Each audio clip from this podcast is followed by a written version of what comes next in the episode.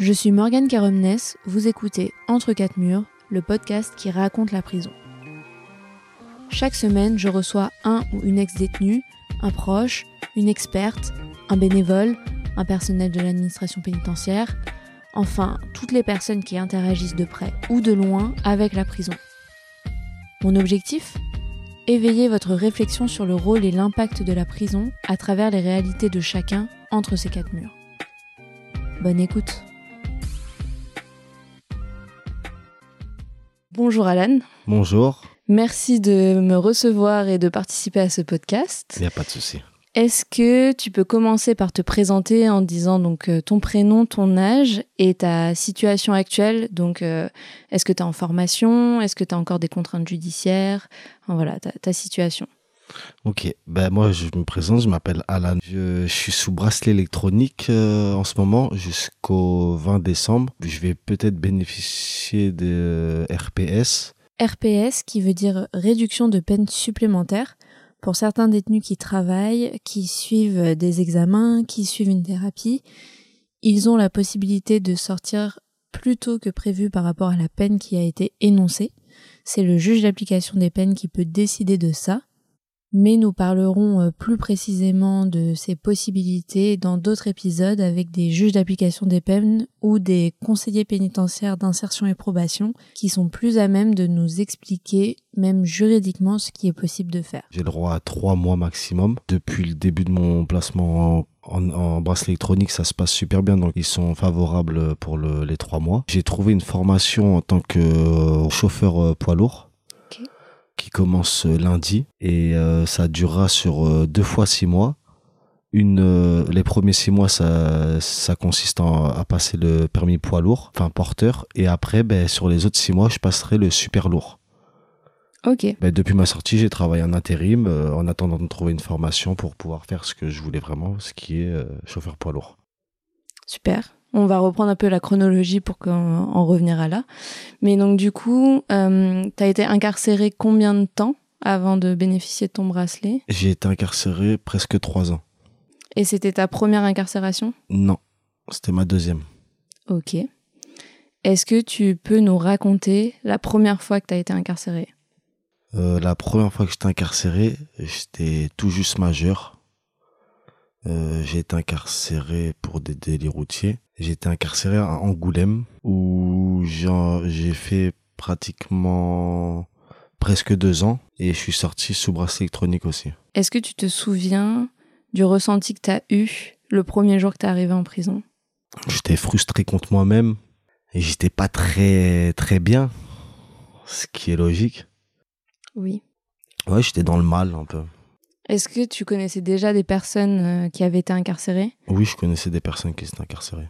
Donc tu n'avais pas trop d'appréhension, tu connaissais un peu le milieu carcéral? Oui, je connaissais le milieu carcéral, c'était juste euh, par rapport bah, qu'on me prive ma liberté que j'avais plus d'appréhension euh, par rapport à ça, mais sinon le milieu carcéral, je le connaissais euh, par rapport à des, des, des, amis à moi. Et justement, par rapport à ce qu'on t'avait raconté, est-ce que tu avais des, des peurs J'avais pas des peurs, mais j'avais des j'avais j'avais pas envie d'y aller en gros. J'avais des appréhensions sur euh, comment ça allait se passer mais après j'avais pas des peurs. On peut pas appeler ça des peurs.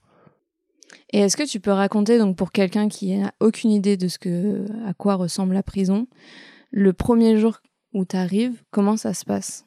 Ben, le premier jour où je suis arrivé, ben, ils m'ont installé dans une cellule arrivant où j'ai passé euh, 15 jours en évaluation pour voir comment je me comportais et c'est surtout ça leur sert pour savoir où ils vont me positionner avec quelle personne et savoir mon, comment je prends le mon incarcération. Comment ça s'est passé euh, la première fois que tu as été avec un co-détenu? C'était compliqué. Sur quel sujet? Ben, t'arrives dans une cellule où c'est pas chez toi d'une, t'arrives avec une personne que tu connais pas ou qu'il faut que tu t'adaptes. C'est compliqué sur le coup. Et t'es resté avec cette personne, tu t'es adapté ou est-ce que t'as as fait des demandes euh? Non, la première fois que je suis arrivé avec quelqu'un en cellule, euh, je m'en souviens encore, c'était une personne du pays, des pays de l'Est. Il, il, habitait en Roumanie. Du coup, ben, c'était compliqué pour le dialogue. Il parlait pas très bien français. Et du coup, ben, après, j'ai été, j'ai changé de cellule pour aller avec euh, une personne que je connaissais. Ok.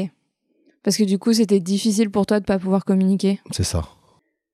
Et là où tu étais, une, c'était une maison d'arrêt? C'était une maison d'arrêt. Tu sortais combien de fois par jour?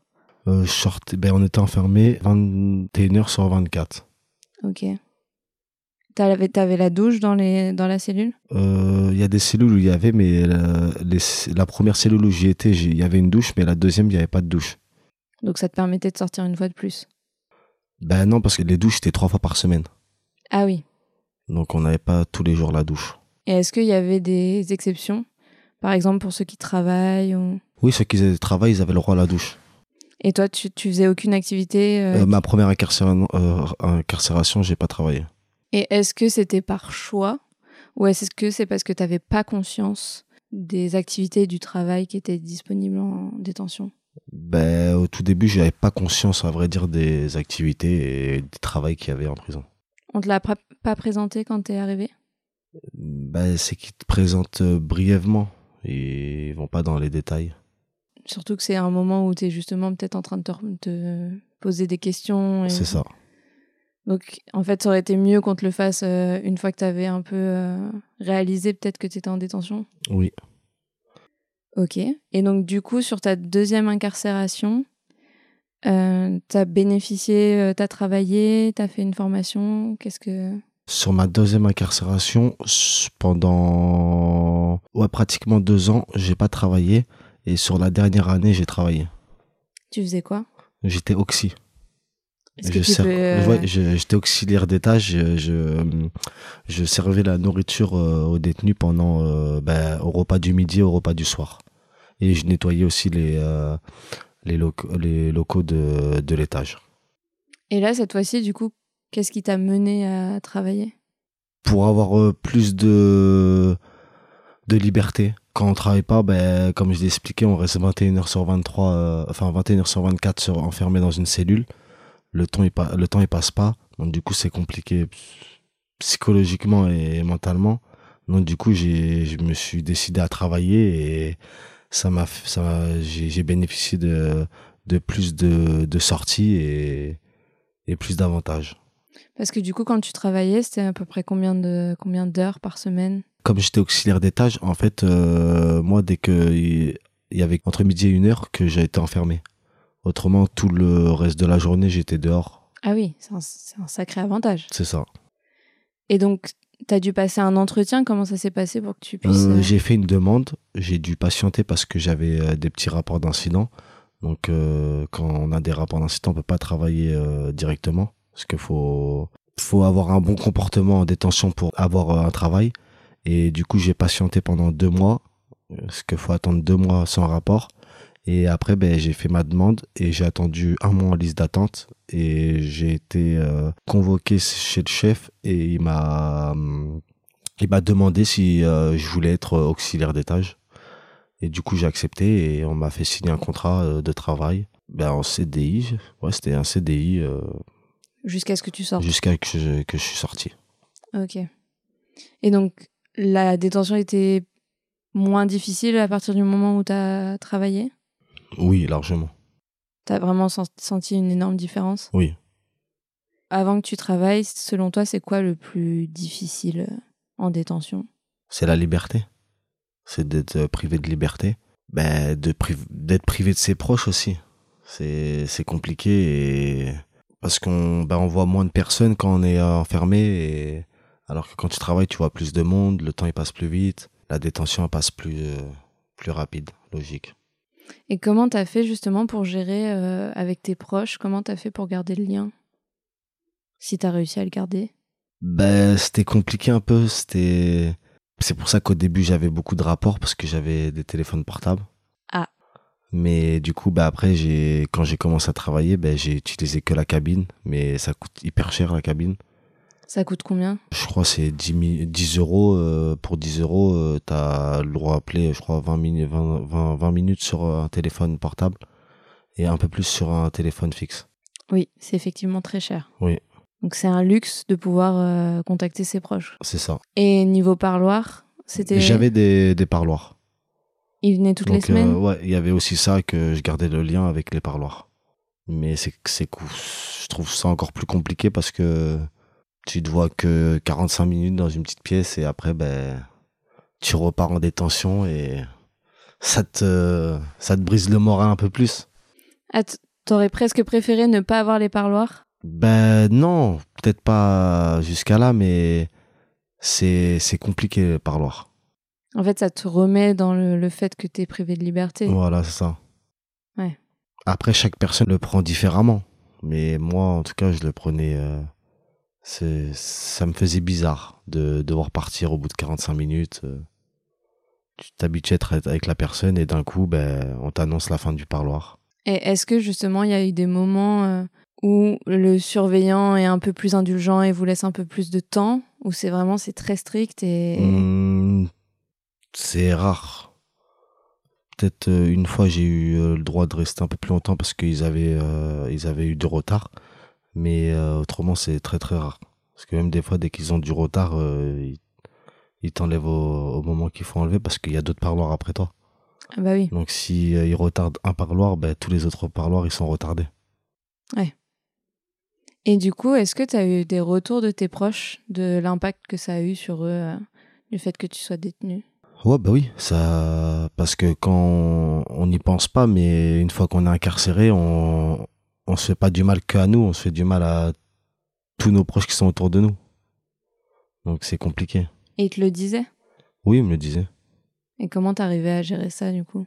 Ben, j'essaie de rester fort, mais au fond, tu, tu continues à y penser. Ouais. Et euh, en détention, parfois, il y a des un suivis psychologiques. Est-ce que c'est quelque chose... euh, Oui, j'avais un- une obligation de soins et l'obligation de soins, c'est faut passer par. euh, ça dépend de quels soins que t'as. Il y en a c'est pour l'alcool, il y en a c'est pour d'autres choses. Et du coup, ben ça dépend. Mais moi, vu que j'avais pas de soins particuliers en, pour l'alcool ou le stup ou autre chose, ben moi c'était juste je devais aller voir un psychologue tous les mois et je discutais avec lui. À vrai dire bah pourquoi je passe euh, enfin pourquoi je suis rentré en prison? Pourquoi je suis passé par euh, pourquoi je passe à l'acte pour faire les bêtises? Et et du coup ben on, discutait de ça. Après on discutait aussi de la famille comment je le vis. On discutait un peu de tout et de rien. C'est c'est lié à ton délit que tu as eu cette obligation de soins? Euh, oui c'est lié à mon délit. Ok. Et est-ce que tu y allais à reculons ou t'étais content de, de ce moment? À vrai dire, les premiers, les premiers rendez-vous, j'y allais un peu beaucoup en reculons. Mais euh, au fur et à mesure, bah, j'ai vu que ça m'a apporté euh, que du bien, en fait, de me, de me lâcher et de discuter avec quelqu'un de ce que je discutais pas avec euh, les autres personnes. Et ça, tu l'as, t'en as bénéficié dès ta première peine? Ou c'était euh, Euh, oui, en fait, c'est juste, faut le demander et chaque détenu peut avoir un rendez-vous chez le psychologue. Même s'il n'y a pas d'obligation de soins, euh, c'est au bon vouloir du détenu. C'est pas obligatoire. Ok. Mais il y a souvent il y a un psychologue pour beaucoup de détenus. Donc, Euh, il y a euh, plusieurs psychologues, mais il y en a pas autant que les détenus, ça c'est sûr. donc est-ce qu'il y a une- tu sais s'il y a une liste d'attente pour Oui, il y, certains a, il y a une liste d'attente. Moi, j'ai eu une liste d'attente de un mois. Bah, ça va. Ouais. Et après, t'as réussi à le voir régulièrement tous les mois. Mais après, tous les mois, il calait un rendez-vous. Ok. Donc ça, c'est bien. Mm. Est-ce que du coup, c'est un suivi que t'as voulu continuer à l'extérieur? Oui, euh, ça fait euh, depuis décembre euh, que je suis dehors et depuis janvier, mon premier rendez-vous, j'ai eu un, un rendez-vous janvier chez le psychologue et tous les mois, bah, j'ai des rendez-vous chez les psy- le psychologue. Et c'est le même que celui que tu voyais en détention? Non, c'est un autre psychologue. Est-ce que c'est encore parce que t'as un- une obligation de soins? Oui, j'ai une obligation de soins. Ok. Est-ce que tu penses que si tu l'avais pas, tu le ferais quand même? Je pense pas. C'est bien, c'est honnête. ok. Il me semble que du coup, enfin, j'ai avant que j'enregistre donc avec toi euh, euh, cet après-midi, j'étais avec Frédéric de Sans Chance. Tu as bénéficié de ce parcours. Est-ce que tu pourrais euh, me dire ce que, ça t'a apporté et comment tu l'as vécu? Ben, j'ai bénéficié du parcours de sans chance sans emploi euh, à Vivonne. Et euh, Frédéric est venu nous voir avec une équipe de coachs pour nous entraîner, pour nous coacher, pour par rapport aux entretiens d'embauche, à ce qu'on voudrait faire plus tard, à comment gagner confiance en soi, comment croire en soi, plein de petits détails qui nous a apporté beaucoup. Et moi personnellement, ben je l'ai pris vraiment à cœur parce que ce dispositif, il m'a vraiment euh, aidé euh, à retrouver confiance en moi et à savoir vraiment ce que je veux dans la vie et ça m'a permis de d'une sortir de prison et de deux mettre euh, mettre les dispositifs en place et grâce à ça ben au jour d'aujourd'hui j'ai réussi à avoir ce que je voulais depuis depuis que j'étais incarcéré et quand tu as démarré ce programme, tu t'attendais à ce que ça t'apporte tout ça? Je vais pas mentir, non. Donc c'était une bonne surprise? Une grosse surprise. T'y allais pourquoi quand, quand tu l'as fait? Par curiosité, voir ce que ça pourrait m'apporter. Et au final, ben, j'ai vu que c'était une bonne chose. T'as trouvé que c'était un accompagnement différent de ce que tu avais pu avoir avant? Par rapport des accompagnements de la prison? Ouais. Largement. Parce que là, c'était des personnes qui étaient de d'extérieur. Et, ils nous ont grâce à eux, il y a eu des, des chefs d'entreprise qui sont venus nous voir. On a eu des job dating. Ça nous a permis de nous former euh, comment parler avec, euh, avec des patrons lors d'un entretien d'embauche. Et du coup, ça nous a mis vraiment dans le bain et franchement, ça, ça a beaucoup servi. Est-ce que tu avais déjà eu euh, des contacts avec le monde professionnel avant tes incarcérations? Oui. Ok, donc c'était quand même pas la première fois que tu faisais des, des entretiens? Non, c'était pas la première fois, mais vu que j'étais resté euh, plusieurs, plusieurs, années en prison et que, bah, on va dire, j'avais un peu perdu confiance en moi, mmh. sans peut-être que je le faisais pas voir aux gens, mais au fond de moi, j'avais pas confiance en moi, donc ce qui me faisait faire euh, n'importe quoi, ça m'a fait regagner euh, une confiance et, et ça m'a appris des, j'ai appris des, plein de choses pendant cette formation. Euh, les, les, accompagnements que vous faites, c'est en, en, groupe? Oui. Donc, est-ce que les co-détenus qui étaient avec toi, ils t'ont aussi appris des choses? Ah oui, on s'est tous euh, que ce soit les coachs ou les détenus qui étaient qui ont participé au dispositif, on s'est tous euh, appris des choses mutuellement. Et est-ce que tu aurais euh, un élément en particulier qui t'a marqué, que tu as appris? Déjà d'écouter les autres personnes. Ça m'a parce que grâce à ce dispositif, vu qu'on travaillait en groupe, on s'écoutait mutuellement et on s'apprenait des choses mutuellement.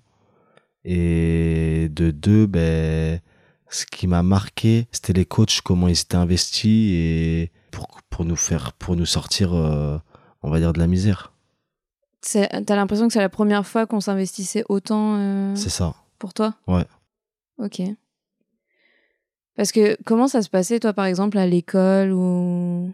Ben, j'étais quelqu'un de trop, beaucoup dissipé et j'étais pas très concentré à l'école.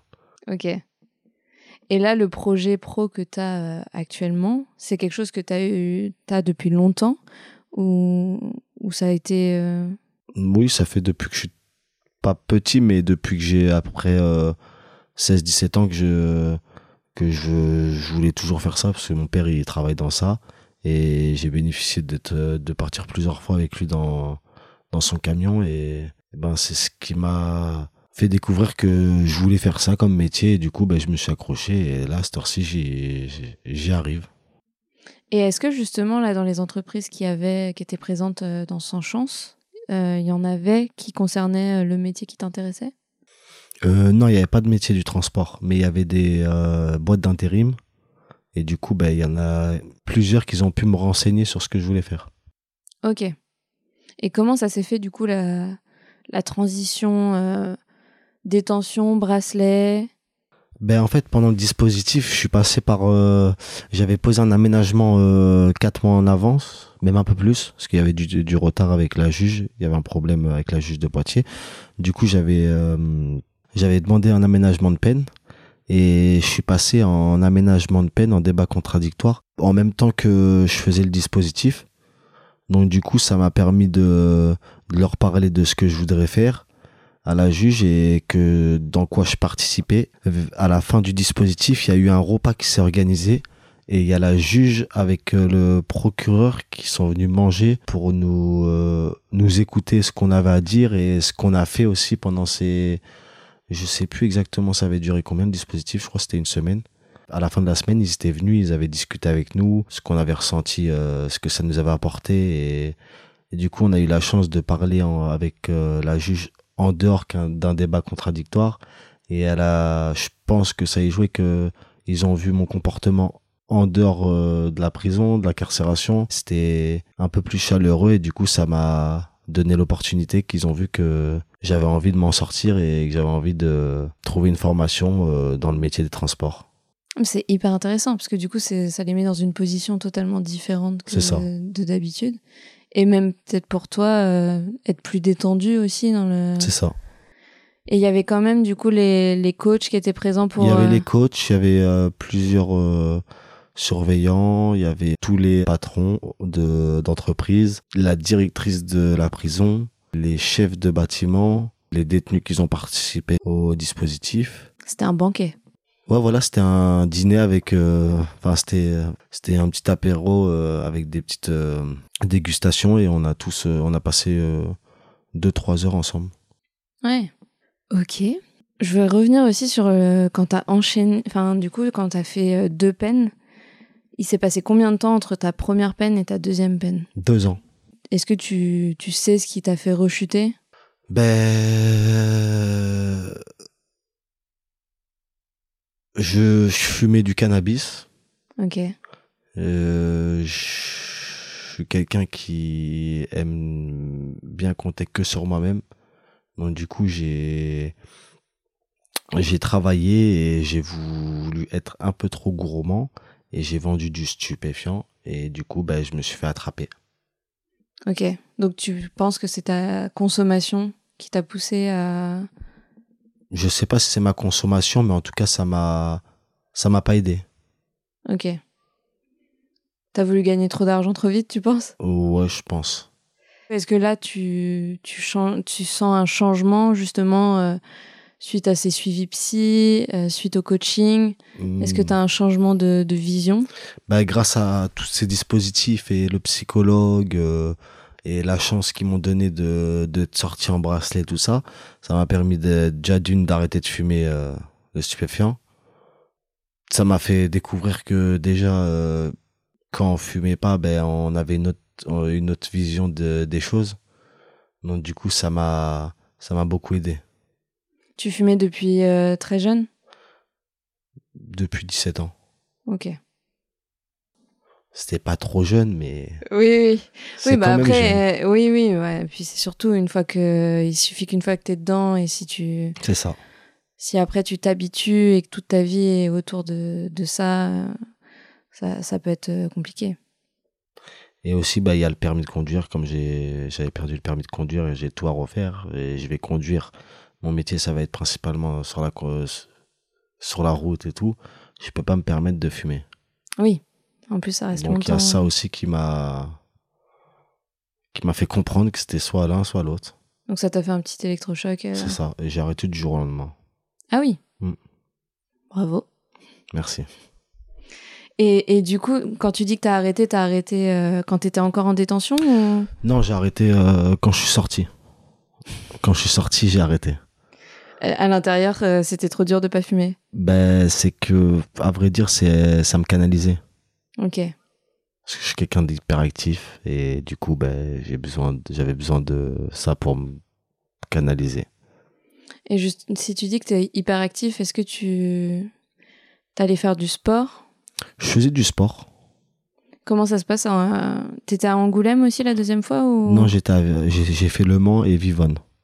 Ok. Et donc sur euh, Vivonne, est-ce que tu pouvais faire du sport assez régulièrement? Euh, Oui, j'ai euh, j'ai fait du foot, j'ai fait du de la musculation, du tennis, du badminton, du ping-pong.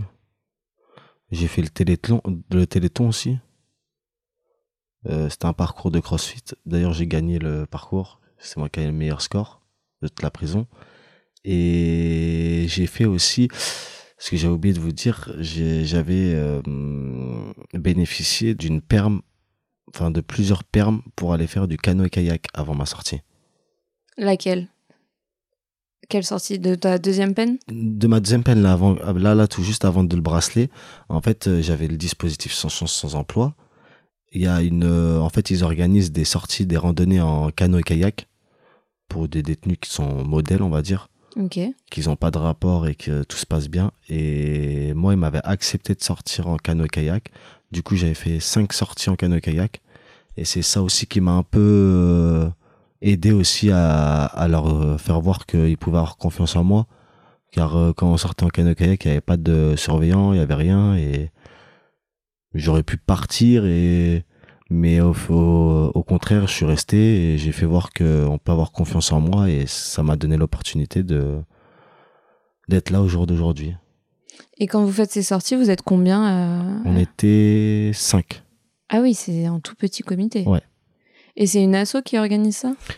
C'est les euh, moniteurs de sport. D'accord. Et là, tu as cité beaucoup de sports?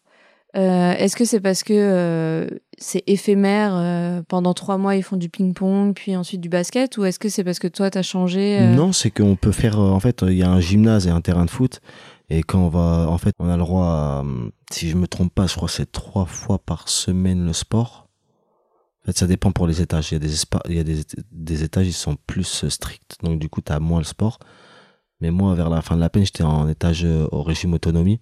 Donc, j'avais euh, les portes ouvertes, comme tous les autres détenus.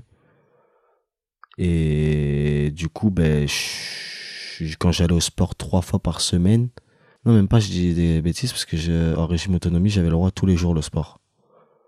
Ouais, c'était tous les jours le sport et c'était une heure par jour. Et en fait, bah, quand tu vas au terrain, soit tu choisis entre le groupe qui va, soit tu vas au terrain, soit tu vas au, stade, au, gymnase. Au terrain, il y a des autres activités. Il y a du, euh, euh, du matériel pour faire du cardio euh, crossfit. Il y a du matériel pour faire du rugby, pour faire du foot. on peut faire de la course, du rameur. Et dans le gymnase, bah, il y a des tables de ping-pong. Il y a, on peut installer un terrain de tennis. On peut mettre terrain de badminton et on peut faire du foot en salle aussi et du basket. C'est plutôt pas mal. Hein oui, il y, a, il y a certains établissements pénitentiaires. Il y a beaucoup d'activités. Ouais, ok, c'est bien. Et hum, ok.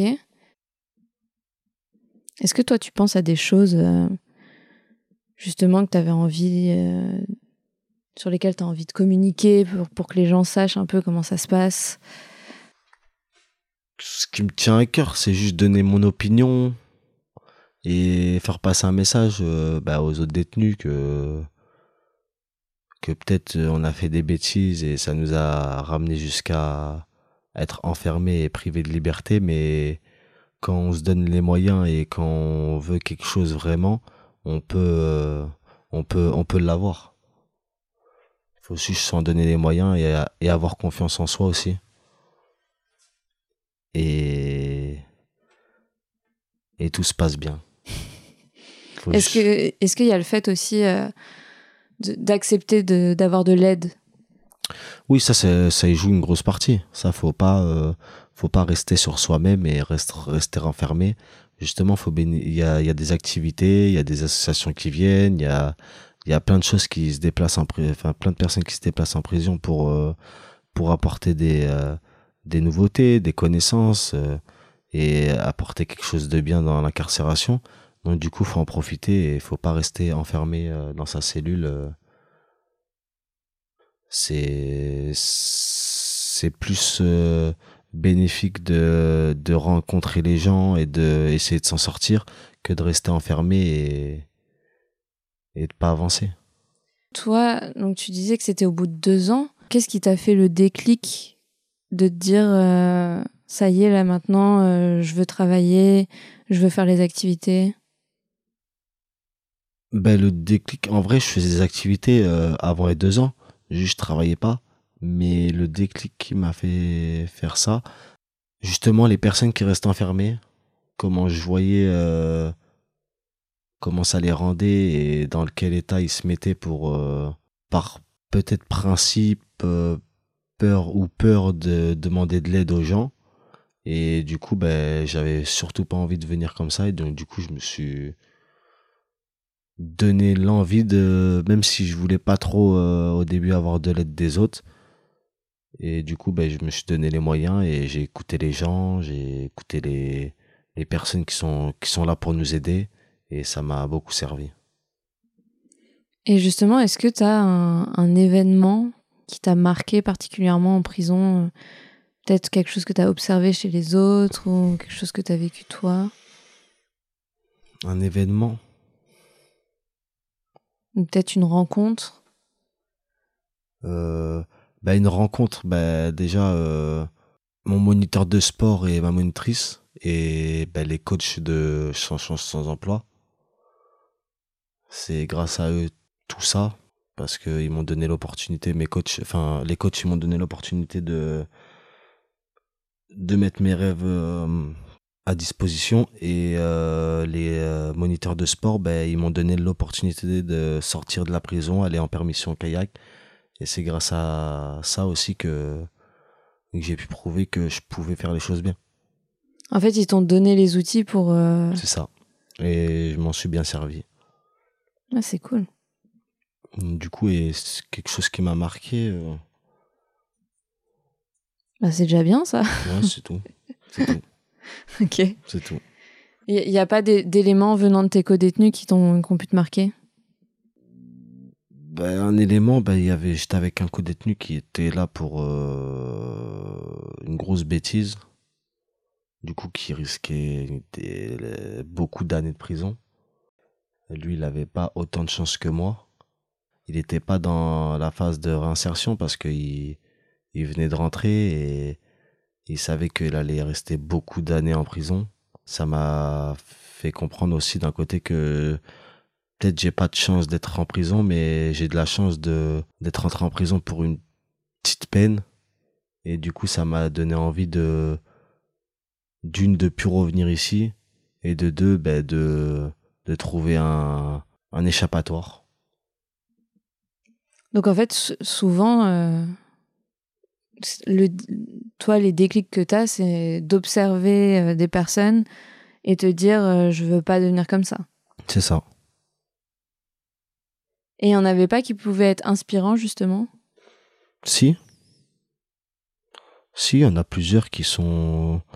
Bah, qui ont passé des diplômes, qui allaient à l'école, qui travaillaient, et je voyais que ben, ça payait et qu'ils sortaient et qu'on leur donnait la chance. J'ai pris exemple sur eux.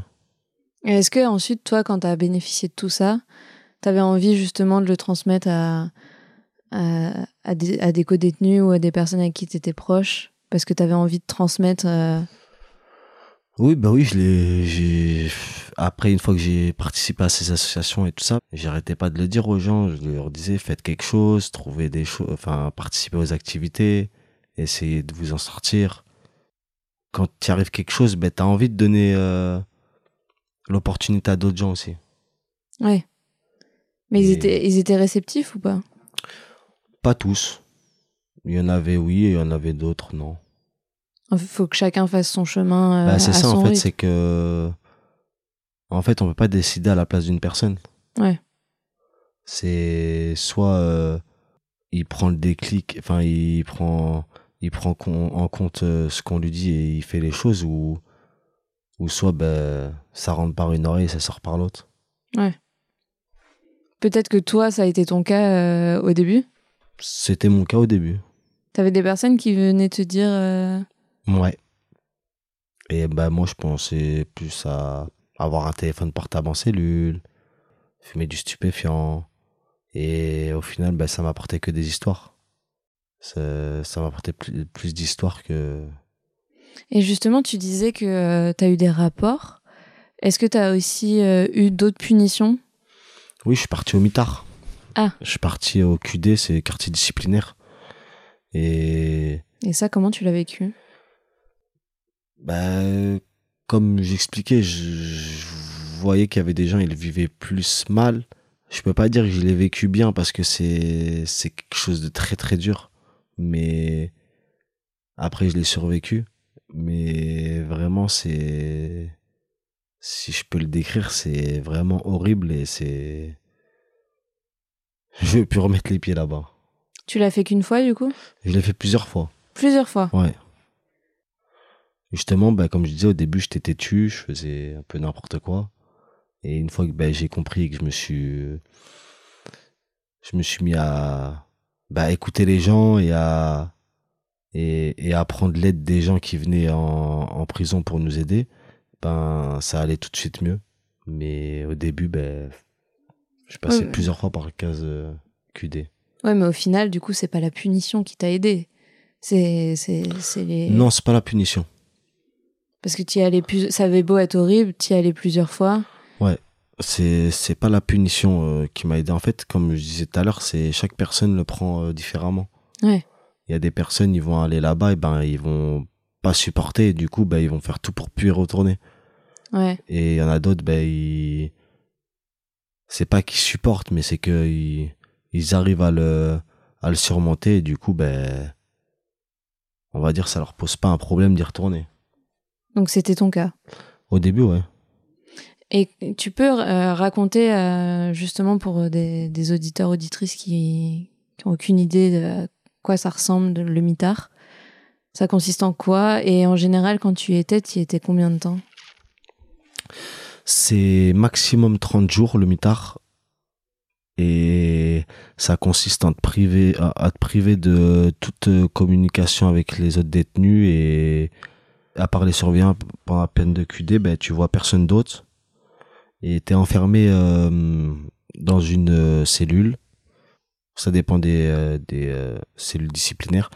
Mais dans celle où j'étais la dernière, c'était il y avait une douche et un toilette et un lit. Il n'y a pas de télé un grillage devant la porte. Ça veut dire qu'on peut même pas aller jusqu'à la porte. Et à la, la fenêtre, on peut pas l'ouvrir entièrement. Et on était situé devant la, la nationale de, qui passe de, devant la prison de Vivonne. Donc du coup, bah, il y a un bruit infernal avec les camions, les voitures qui passent. Même la nuit, t'arrives presque pas à dormir. Parce que souvent, le quartier disciplinaire, il est à côté de l'isolement. Et les personnes de l'isolement, ben, ils crient souvent, vu qu'ils voient personne, et c'est compliqué. C'est c'est vraiment compliqué. Même en promenade, tu sors, tu es dans une petite pièce d'on va dire euh, 10 mètres sur 5 mètres. En fait, la promenade là-bas, c'est pas euh, limité. C'est euh, au bon vouloir des surveillants. Ils peuvent te laisser une heure comme toute une après-midi. Et t'as des grillages au-dessus de toi, à même pas euh, 2 mètres. En fait, t'es enfermé dans une cage. Donc du coup, c'est compliqué. Oui, ça se comprend. Ok, donc du coup, quand tu... En plus, du coup, t'as pas de télé, t'as... Non, il y a pas de télé, il y a rien, il y a pas de t'as pas de cantine, t'as pas de table enfin de plaque pour réchauffer ta nourriture, t'as pas de nourriture, t'as tu peux cantiner que des cigarettes. Et autrement, il y a le repas de la prison qui te servent chaque midi et chaque soir. Oui, parce qu'en fait, finalement, euh, la nourriture, quand vous êtes dans votre cellule habituellement, c'est rare que vous mangez... euh, Bah ça dépend des gens si euh, on peut si t'as les moyens de cantiner de ça, ben on faisait des repas, on a une plaque euh, de cuisson, donc du coup on peut faire des repas, on peut manger ce qu'on veut à peu près, mais au mitard, ben t'as le droit à rien. Ouais. Même ton propre gel douce, t'as pas le droit, des chaussures, t'as pas le droit, des pantalons éclassés, t'as pas le droit, pull avec éclassé aussi, t'as pas le droit. Il fait froid, euh, c'est compliqué. T'es face à toi-même, quoi, du coup. Ah ben là, t'es face à toi-même et tu peux que réfléchir. Mais tu faisais quoi pour euh, survivre à ça? C'était quoi ton, ton mécanisme de... Ben, soit je lisais des livres. Ah oui, j'ai oublié aussi des fois, des, euh, dans certaines prisons, ils, ils passent une radio. Une radio avec une manivelle où pour recharger, il faut tourner. Donc du coup, ben, tu passes ton temps à recharger la radio ou à écouter la radio. Ok. Donc toi, c'était ça, euh, C'est ça. ton Les- mécanisme. de lire et la radio. Et après, ben, des fois, parler avec, euh, avec les gens du, euh, du quartier disciplinaire par la fenêtre. Mais bon, c'est pas très occupant. Et du coup, quand tu arrives de nouveau en cellule, Bah, t'as l'impression d'être libre. ah oui, carrément. Ah ouais. T'as l'impression vraiment d'être libre. C'est. Tu, tu passes. En fait, c'est la. Le QD, c'est la prison dans la prison. Ouais. C'est vraiment compliqué. Faut être fort euh, mentalement pour, euh, pour se remonter ça. Ouais, bah oui. Et, et du coup, tu disais c'est maximum 30 jours. Et toi, donc, tu faisais- t'as, t'as déjà fait 30 jours? Ouais. Ah oui, ok. Et des fois, ben, euh, pour certains détenus, ben, des fois, en fait, c'est qu'ils ont une, la loi et elle oblige de faire sortir le détenu euh, minimum une journée. Mais autrement, il y a des gens, ils font sortir une journée et ils remettent au mitard euh, pendant 30 jours. Donc, c'est, c'est compliqué. Mais attends, mais pour, pour prendre 30 jours, c'était quoi? C'était à cause des stupes en détention? Ben, tout dépend, en fait. Parce que pour un, pour juste des insultes, si, si tu te comportes mal, parce qu'avant d'aller au QD, on passe devant, on passe au prétoire. Prétoire, c'est comme un petit jugement devant le directeur, devant des surveillants, et pour expliquer, en fait, ben, pourquoi tu passes devant eux, déjà, euh, pour la bêtise que t'as, euh, t'as, t'as, t'as causé. Et de deux, ben, si tu manques de respect encore plus et tout ça, ben, ils peuvent te mettre le, maximum ou ça dépend si t'es gentil, à- enfin, si, tu t'exprimes bien et que t'as des raisons valables, ben, ils peuvent te mettre euh, soit du sursis, ça veut dire que tu vas pas au QD, mais t'as du sursis, donc la prochaine connerie, ben, t'iras. Ou soit, ben, tu prends euh, 10 jours, 5 jours. euh, ça dépend, en fait, de, du bon vouloir du directeur. Et de ton comportement Et de mon comportement aussi. Parce que, bon, c'est parfois très répressif, mais faut pas oublier quand même que C'est sûr que y a ça part d'un acte. le, co- le comportement, il joue beaucoup. Parce que quand tu dis juste pour une insulte, Ouais, c'est, c'est pas juste une insulte. C'est pour une insulte, en fait, ben, tu peux aller au QD. ouais, ok. Mais, donc, toi, ça a été le cas parfois que t'es insulté des surveillants? Non. Moi, j'y suis allé plus par rapport au téléphone portable. D'accord, ok. Bah, comme je disais aussi, j'étais euh, loin de ma famille, j'étais au Mans. Oui, Ma famille habite à Angoulême. Donc, euh, j'avais pas des parleurs tout le temps. La cabine, c'est cher. Et du coup, ben, pour garder le lien familial, ben, j'étais obligé de enfreindre la loi, on va dire un peu. Ce, qui, ce que je conseille pas aux aux autres détenus, mais oui, mais c'était un peu euh, pour tenir mentalement aussi. c'est ça. C'est ça. Faudrait qu'il y ait un, un entre-deux euh, qui permette euh, de payer moins cher à la cabine. Ouais, je- Après, je dis pas de mettre des téléphones internet dans toutes les cellules. Juste un téléphone portable sans internet avec une puce dedans. Oui, mais je pense que ça limiterait les problèmes.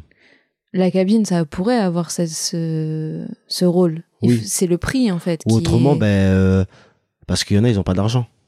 Oui, Donc du coup, il y en a, ils appellent pas. Au moins donner, par exemple, je sais pas moi, euh, deux ou trois heures euh, par mois pour les détenus. ouais. Pour, et après, le, le détenu, il se gère avec, avec ce qu'il a. Et après, s'il veut recharger plus, il recharge plus. Mais ça serait bien de donner un minimum aux détenus. Oui, pour ça apaiserait tout le monde. Ben oui, parce qu'il y en a des, euh, ils sont en prison, ça fait des années, des années, ils ont pas de nouvelles de leurs parents ou de leur famille. Et c'est compliqué pour eux.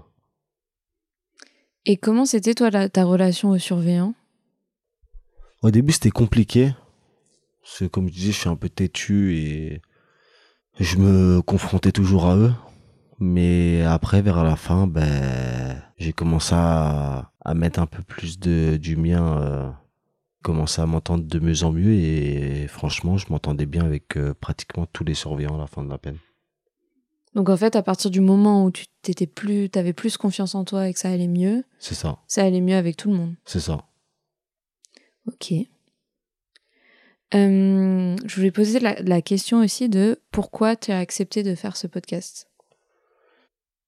pour donner mon ressenti aux autres détenus et pour euh, bah, si ça peut aider d'autres détenus ben ce serait avec plaisir. Parce que c'est quelque chose qui me tient beaucoup à cœur. Et j'aimerais euh, qu'il y en a qui s'en sortent. Ouais. parce qu'en plus euh, j'ai mon petit frère qui est encore incarcéré. Et donc du coup ben j'aimerais bien que je dis pas que tous les détenus euh, prendrais les choses pareilles, mais j'aimerais bien qu'il y ait des tenues qui, qui lui fassent voir que, que ça peut lui prouver que c'est pas parce qu'on est passé par la casse prison que on a raté notre vie et que y a plus rien à faire. Au contraire, c'est c'est juste des étapes dans la vie qui font que qui peuvent t'apprendre ou qui peuvent t'enfoncer. Et est-ce que il, il t'écoute ou pas? Mon petit frère? Oui. Non, pas du tout. Il faudrait que ça vienne de quelqu'un d'extérieur. Bah, je sais pas, mais c'est qu'après il est jeune et moi je passe par là, j'étais têtu, j'ai écouté personne. Donc euh, après c'est comme je disais tout à l'heure, c'est chaque personne euh, prend les choses comme ils veulent et, et chaque personne ben se donne les moyens euh, quand il a envie. Ouais. On peut pas forcer une personne à aller quelque part où il veut pas y aller. Oui, mais c'est un enchaînement de d'événements. Donc euh, si tu plantes des graines euh, Oui, c'est sûr, c'est sûr, en commençant à en parler, etc., ça c'est sûr, ça facilite quand même. c'est sûr.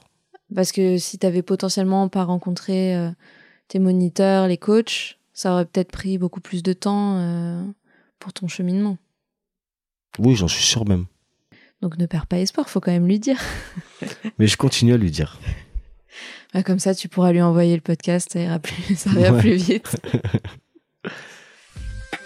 Merci à Alan de s'être livré dans cet échange. Il est un bel exemple de personne qui a eu l'opportunité de bénéficier de dispositifs mis en place en prison, mais surtout d'une personne qui a su saisir et s'approprier les outils qui lui ont été transmis.